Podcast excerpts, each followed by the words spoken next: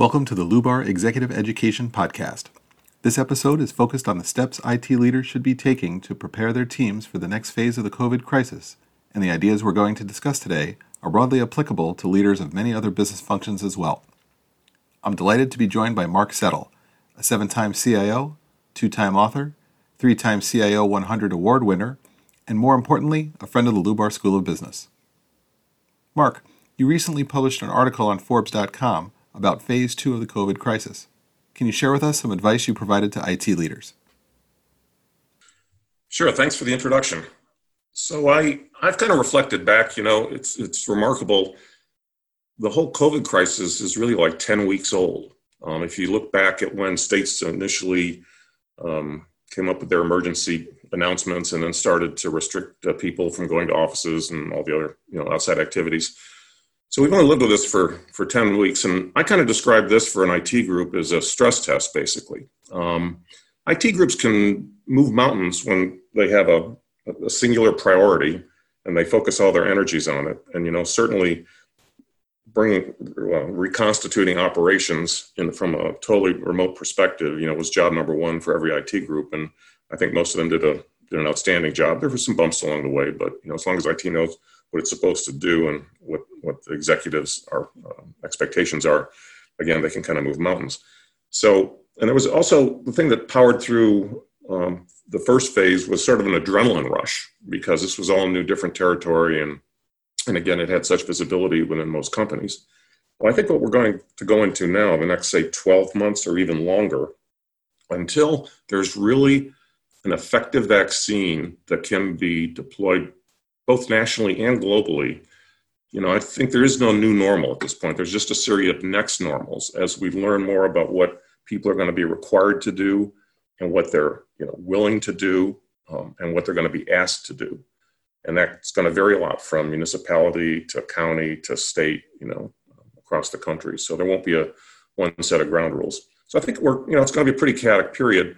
So I would counsel all IT leaders and really leaders in every function to look back at the performance of their teams during this 10 week period and take a pretty hard look at what changes need to be made to get ready for this marathon that we're going to embark on for the next 12 to 18 months. So these are all pretty standard questions, but they're just particularly acute because of this new phase two experience that we're all going to um, be part of. So the first is whether we have the right skills on, on the team. And I'm, I suspect, you know, experience of the last 10 weeks when not only were there new forms of infrastructure that needed to be rolled out, you know, new equipment being put in home offices, new collaboration applications being deployed, beefing up your uh, virtual private network to handle more traffic coming from homes, etc. Um, but there also was was uh, you know a lot of activity around applications. So there were sort of almost emergency changes to business rules with regards to invoicing and billing and return policies and cancellation policies, et cetera. And so, you know, the whole the whole team was um, engaged in, in, responding to these things. And I think as a consequence of that, it's pretty obvious where there's some kind of a skills problem. Now, the skills problem may be technical.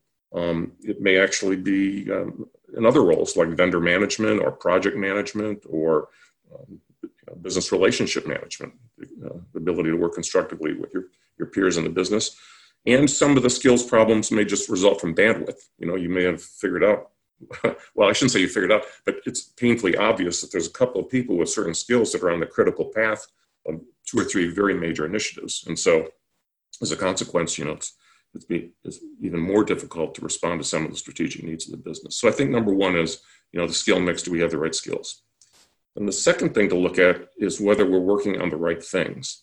And, you know, IT groups have this hmm, congenital need to try to please a lot of different constituencies within a company. And so lots of different groups get a lot of little bits of attention from IT. And unfortunately, that kind of comes back to um, the disadvantage of the IT organization because then people, you know, feel like you know, they're not they're not they're not getting the benefit of of you know those several hundred people or dozens of people in IT because things seem to take so long to, to get accomplished. And so I think one of the dangers of the next phase two is to kind of lapse back into the way that um, requests and uh, initiatives and uh, you know production support issues were prioritized in the past. I think you know you don't want to just go back and rely on those procedures that constituted business as usual before February because we're not operating in a business as usual condition and, and will not for quite a while. So really have to ask some fundamental questions about do we have the right procedures in place? You know, maybe we need a higher level of executive oversight from the uh, functional teams to make sure that IT is having the most important impact and applying it, you know, its efforts in, in the most critical ways as we go forward. So that's number two. The third is I, I kind of worry about IT groups retreating back into operational metrics to kind of justify their existence and take some degree of uh, job security assurance that you know we're the data center's running and the network latency is okay and the number of tickets on the service desk are you know cranking along et cetera. And i really think that um, people need to redouble their efforts on, on measuring and managing to business outcomes. And we all try to do this but most it shops are replete with all kinds of operational metrics and i think it's all too easy for the staff and managers to get focused on those, particularly in uncertain times, and lose sight of what some of these bigger business outcomes are that, that the whole group should be working towards. And so, especially the more senior management in the organization should really be stressing constantly what some of the you know the big outcomes like why we're really here and how we can really move the needle as a team. So that's the third. And then the fourth area i want to touch on is you know the leadership in the organization and I actually have quite a concern about all of this emphasis on communication um, that, you, that you read about all the time. So you, you know, you, and, and, you experience. So if you're a leader, you're sort of expected to do a pulse check continually with your direct reports, um, hold some all hands events online, you know, have some some periodic touches with maybe leads and other functions. I mean, just really redouble or retriple the amount of communication um, that you would have normally had in the past, which is all well and good during phase one when there's so much uncertainty and you know operating conditions have changed so dramatically. But i think if you're not careful pretty soon you can lapse into a form of micromanagement where people you know are depending on you to be told what they're supposed to do next and you know be rewarded for things that should just be routine that they should be doing a matter of course. And you know to me micromanagement is a cancer in any organization. It really saps productivity because people wait to be told and it can really undermine innovation. People think well why should why should I come up with an idea? You know, I'll just wait for the boss to tell me what's important um, to do next. So I think I think you've got to kind of take the pedal, uh, take the foot off the pedal a little bit as far as this incessant communication that some teams have lapsed into, and I think redouble your efforts as a leader on performance management. And I know people are reluctant to do this because they feel if they start to you know put people on performance plans um, or even manage people out of the, an organization that will excite anxieties on the part of the other staff members. But you know, I really think that every every team member is under a new set of stresses in terms of juggling home priorities, parental responsibilities, um, you know, their their job commitments, maybe some financial anxieties as well. And although staff members are not going to typically you know, directly criticize their peers, um, you know they appreciate the fact that management is removing some of the impediments to their performance and and giving them back some time. So they're not compensating for the you know the failures or shortcomings of some of the other team members. And uh, so I, I, really think that if there if there are festering performance issues that maybe have been somewhat submerged or become more blatant as a result of the the phase one stress test you know this is the time to deal with those professionally um, but aggressively so that's that's the prescription. You know, look in the mirror, take a look at the skills um, that were required to get through phase one, and think about the implications of what that means for uh, the next 12 to 18 months.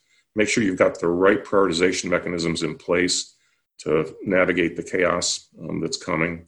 Um, make sure the you know we're moving the needle on some really big things and contributing to the corporation, and not just managing internal operational metrics within IT and then you know leaders step up and be leaders and, and avoid lapsing into micromanagement and take a hard look at, at people on the team um, that you really just can't afford to to you know um, keep for the indefinite future.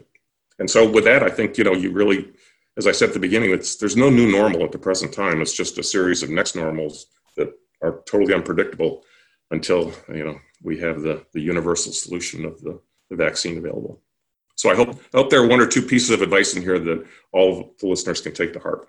And thanks very much for the opportunity. You are welcome, Mark.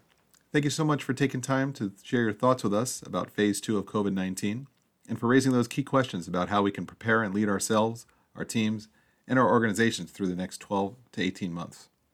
I'd like to thank everyone for listening. Good luck as you move forward on your leadership journey, and check back with us regularly for additional episodes.